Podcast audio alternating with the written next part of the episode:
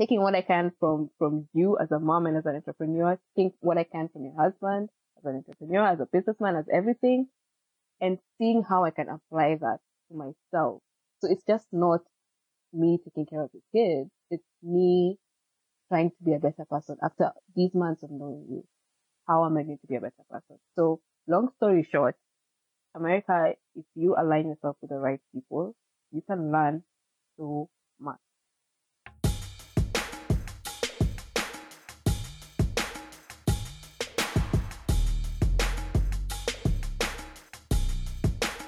What up, what up, what up? I am Dahlia Davies Flanagan, and this is Melanated Mom Talk.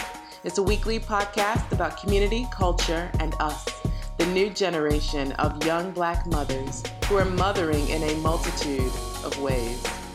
Representation matters, so we are here to share our stories as a means to not only disrupt the narrative, but to be the narrative and cultivate our own joy and balance while we mother. Together, we are nourishing the space where children of color grow. So today's episode is a special one for me personally. It is my eight year wedding anniversary to my beautiful husband, a brilliant mind who I met at MTV Networks years ago, the father of our two daughters. I love you. Happy anniversary. And anyone who is married knows it's not easy. There's a lot of compromise. You're two individuals with two different backgrounds, two different outlooks on life and marriage having to walk one path, and it's an ongoing process. My husband's parents were married for over 30 or 40 years, but I come from a household where my parents got separated and then divorced. So for me, there's a big learning curve. So we have done couples therapy and um, we continue to work on our relationship and our love and who we are as individuals and what we can bring together as being partners and being a team. So, we recently tried to instate a weekly date night, and that's been really loving and nourishing in our relationship and in our marriage. And we wouldn't have made it all these eight years without the women who have come into our lives, the extra open hands and the open hearts. And so, this episode is to shout out and to spotlight the babysitters, the nannies, the caregivers, the doulas, the au pairs, the women who come into our lives and help us when we are most in need. We've all heard and we all know that it takes a village to raise a child. So, to honor the women who walk in that space daily, I personally am sending love, love, love to Pathy, to Kat, to Princess, to Jimena, to Pam, and today we welcome Petronilla to the conversation.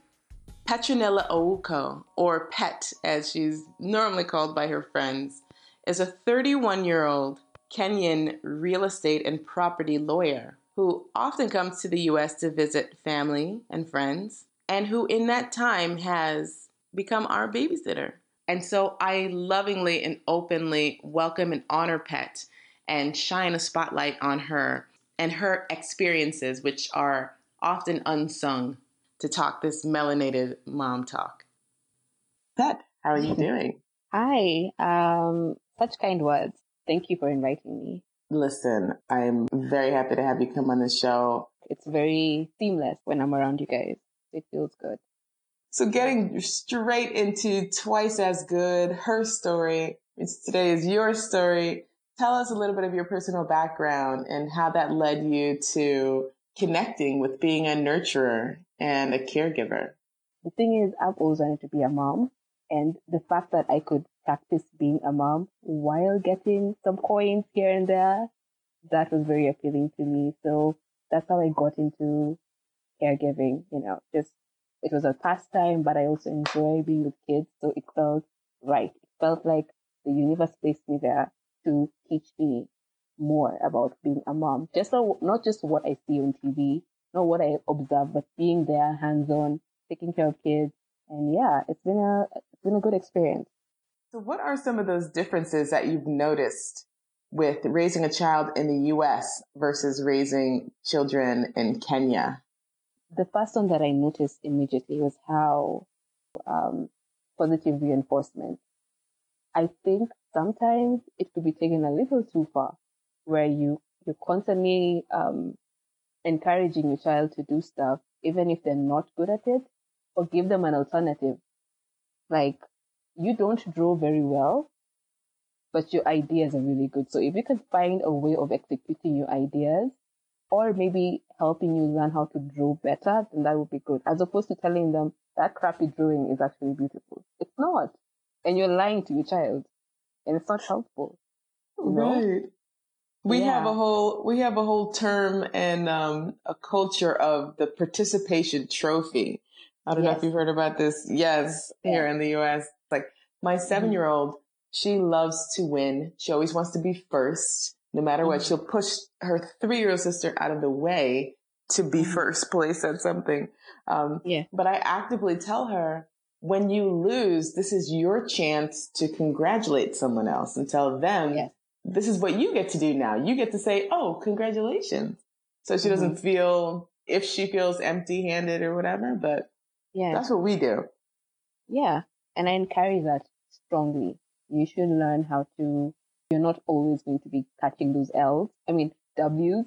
Sometimes, sometimes you need to get that loss, sit down, reflect on why you got that loss in the first place because you don't even get, you don't become a better person if you're constantly winning. It's sportsmanship. Also, the method of um, um, disciplining, it's quite different. It's quite different here than it is yeah. at home. There is this negotiating between kids and their parents back at home. And I think most African cultures, I can speak for all African, all African families, but back in Kenya, where I'm from, um, there really isn't room to negotiate with a child. It's more, a parent-child relationship is more of a dictatorship. Your mom says, you do. I don't care whether you like it, but if she says you go to bed at seven, your eyes better be shut at 6.54. So that dynamic of having a child sit down and talk to you and tell you what they feel about what you're telling them to do is very foreign to me. It feels like, it feels like parents are afraid of their kids sometimes. You don't want to cross your child because you could get in trouble. But, uh, back at home, it's, listen, if, if you don't get, get in trouble with your parent, your neighbor will take over. right, your right. neighbor doesn't take over, your teacher will take over. You know. And it has pros and cons. Our method of disciplining and the method of disciplining here has pros and cons. There is no perfect way. I think the best way is to blend the two. And also the culture of sharing. I think here you've really mastered it. Where um, kids are more willing to share and suggest playing together and creativity. Here, here, that it's it's a culture that's really, really encouraged to be kind to one another, to share with one another. I like that. Back at home, you just let you you're told to go outside, play, figure it out. Definitely. out. Don't kill each other. Just have fun out there. right, right. So have you had any more observations about life in the U.S. right now. What do you see in terms of race, um, mm-hmm. class, education? What what have you noticed? Well, I have had a little race issues here and there. Maybe like a few racial like regressions. Like for example, you'd go somewhere and you would be explaining yourself and someone would say, Oh, you're well spoken and I I can see that they're about to say for a black person or for an African person, but they they refrain. But I can see the mm-hmm. thinking. You know, I can see yeah. that they, yeah, they're taken aback by the fact that I can express myself in English. Yeah, I'm from a Commonwealth country. I probably speak better English than you do. One hundred percent. That's that's for sure. Especially with our education system. You do speak better. we speak and write better English than we do. Yeah. So those microaggressions, some of them deserve a response. Some of them just is ridiculous and you walk away. But I have, I have had those moments. I have had those moments of somebody doubting that I can buy something in a shop, you know. Right. Other than that, um, I feel like people relate very well. There's this thing where people have to speak to each other all the time.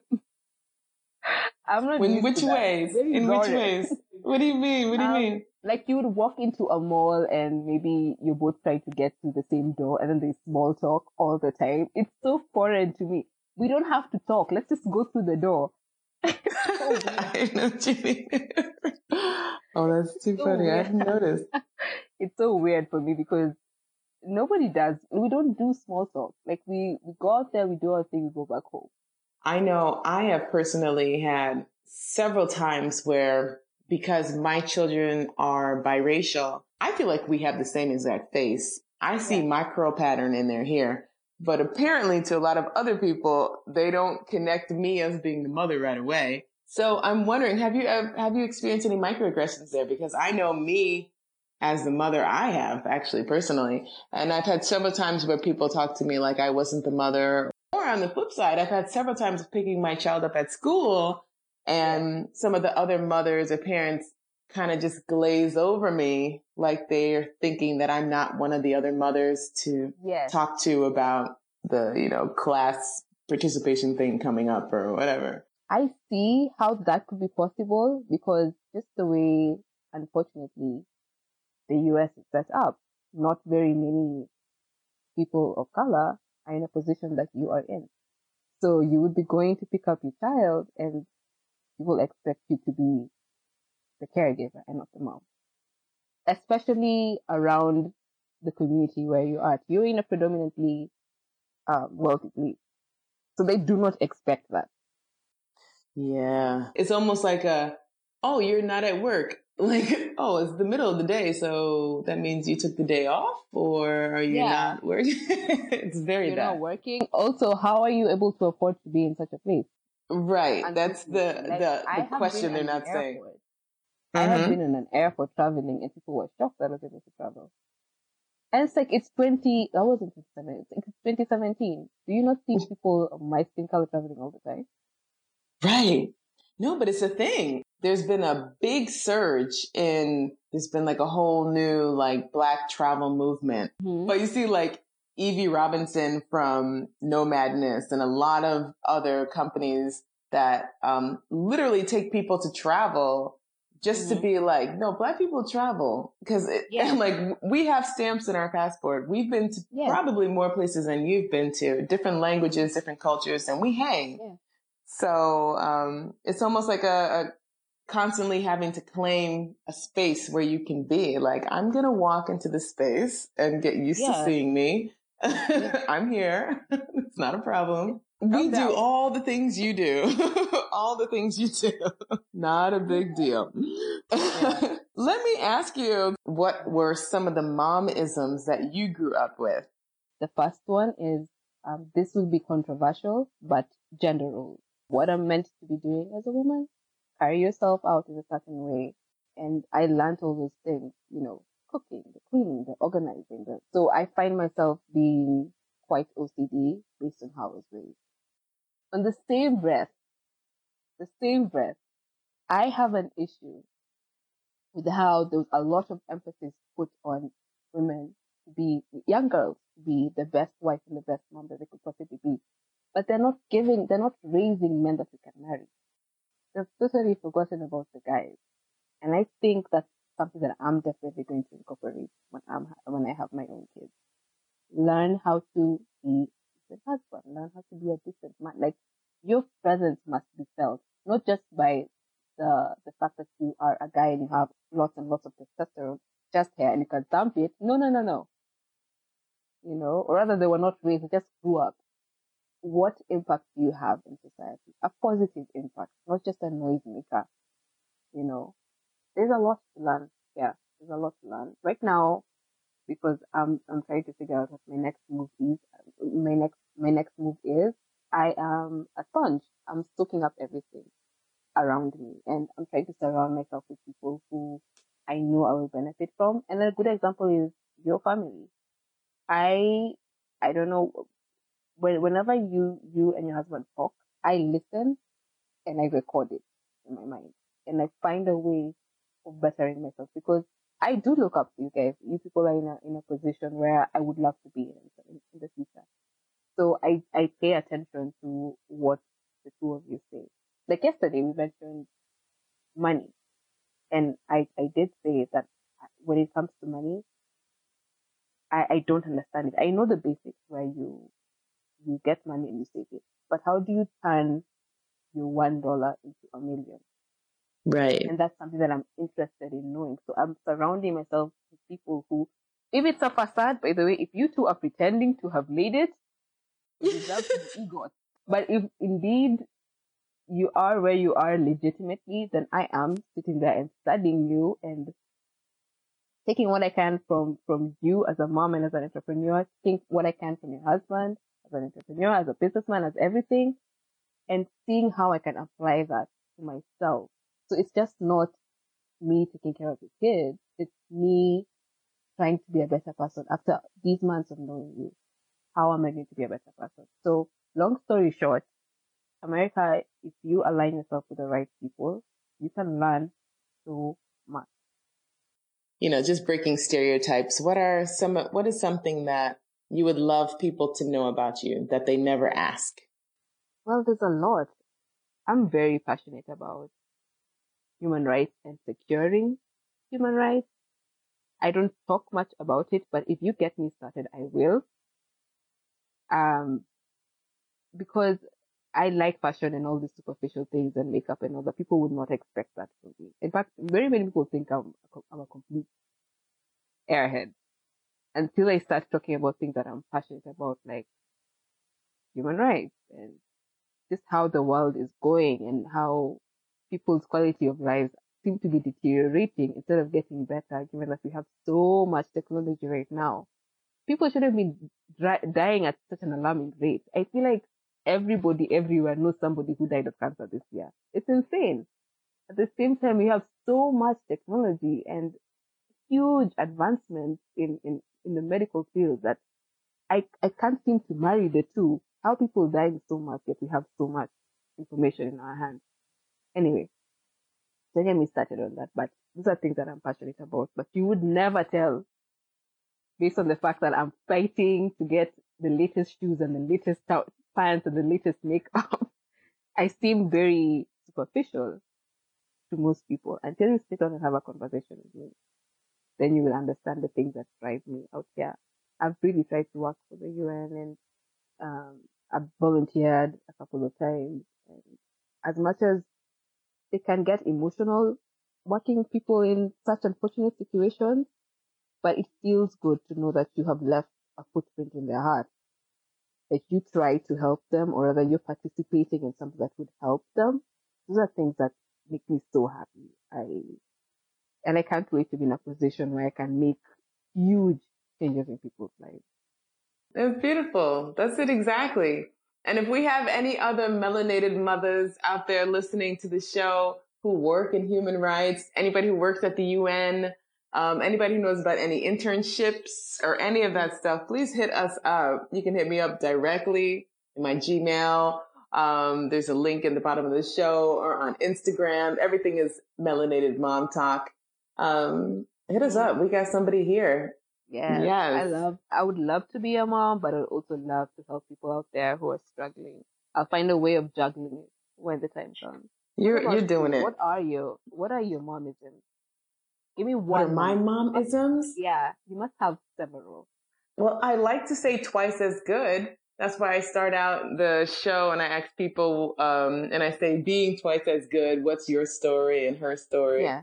Um, cause I was definitely raised uh, in a community where I was also one of the only black families in the community. And my mother and father often told me, you might have one or two friends who were able to do the bare minimum and be able to get by, but people are going to look at you differently or, mm-hmm. you know, there's a lot that you're going to be up against.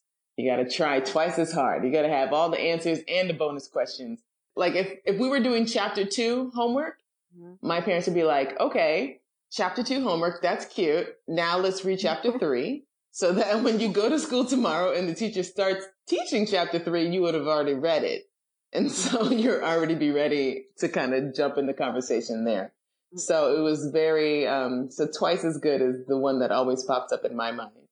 Um, yeah. but then moving it forward, the one that I like to do for my daughters is, um, a quote from, I believe it's from Maya Angelou originally is that, um, once you know better, you do better.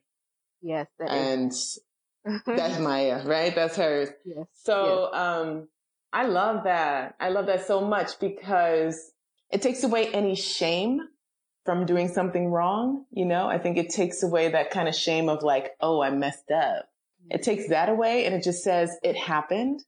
You know, that's okay. Now that it's happened, moving forward, moving on, you'll do yeah. better next time. And I think that's really great for children because, you know, the shame, you know, you don't want that shame monster to come floating in, you know. Yeah. so speaking yeah. about children, you know, going back maybe 20 years, 15 years back, thinking about yourself as a young girl, as a young kid, you at that age, what is something that you would tell that girl? Um, take a time and be a child and to know that you are to make mistakes and you, you have people around you that love you that will help you navigate life to a certain extent until you've grown up and you're out in this world by yourself. That's why I'm saying take your time and be a kid. Enjoy it completely. Don't rush to grow up. Don't rush to be independent. Enjoy being a baby. Enjoy being a child. I, I, I wish someone told me. Someone, I wish I had a cheat sheet for adulthood. It's rough out here. Being an adult is rough. That safety net is gone, and it's just like it's just you. You're in charge. When you fall, you fall and hit the concrete. Back then, you'd fall and fall on the bed and somebody will be there to be like, oh, it's okay, you'll be fine. Now when you fall, your car is getting repossessed. It's not a joke. It's not a so joke. Not easy.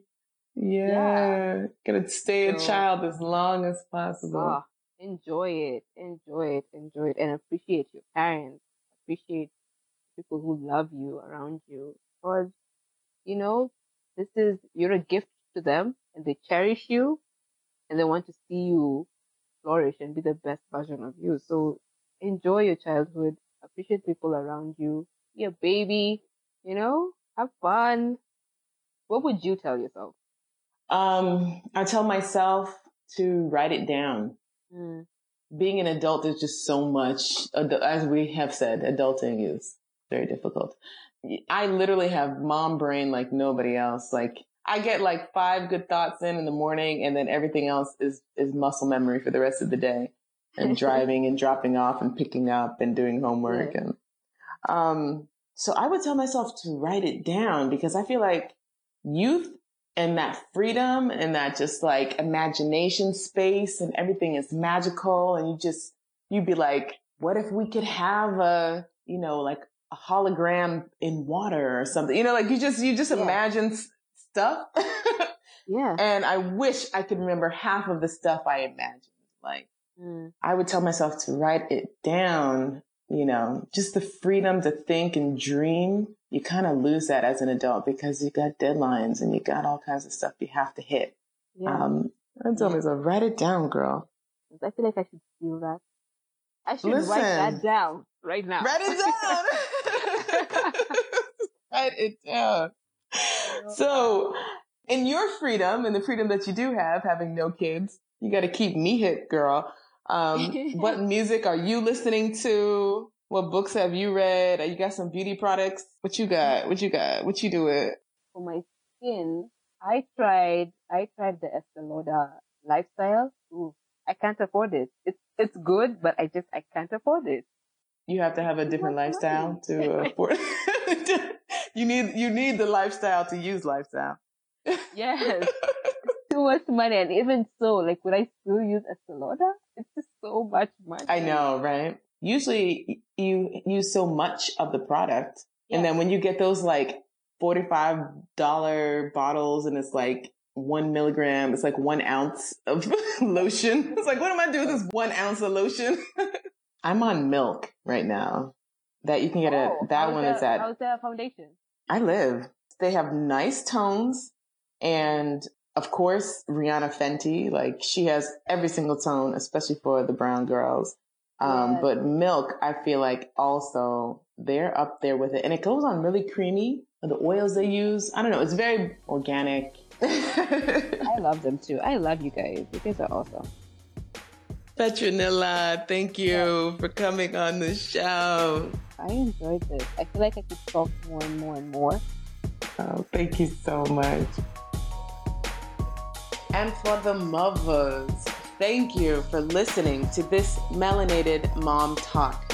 Tell a friend to join us and make sure that you have personally subscribed. Subscribing signs you up for one friendly reminder each time new content like this is available. And once you're in the podcast app, go ahead and download each episode to ensure your access to listen even when you're out of Wi Fi range. And if you love what you hear, it's super easy to share this episode. Just click those three dots and text it to a friend or post on social, hashtag melanated mom talk. Writing reviews are also quick, free, and very welcomed. And it lets the powers that be know we are here and we are vibrant. It also helps other listeners dying to find a little bit more melanin in the content find us easier. You can also hit me up personally at melanatedmomtalk at gmail.com. Follow, subscribe, download, share, connect, and let's talk next week. Until then, don't forget, I see you and I love you.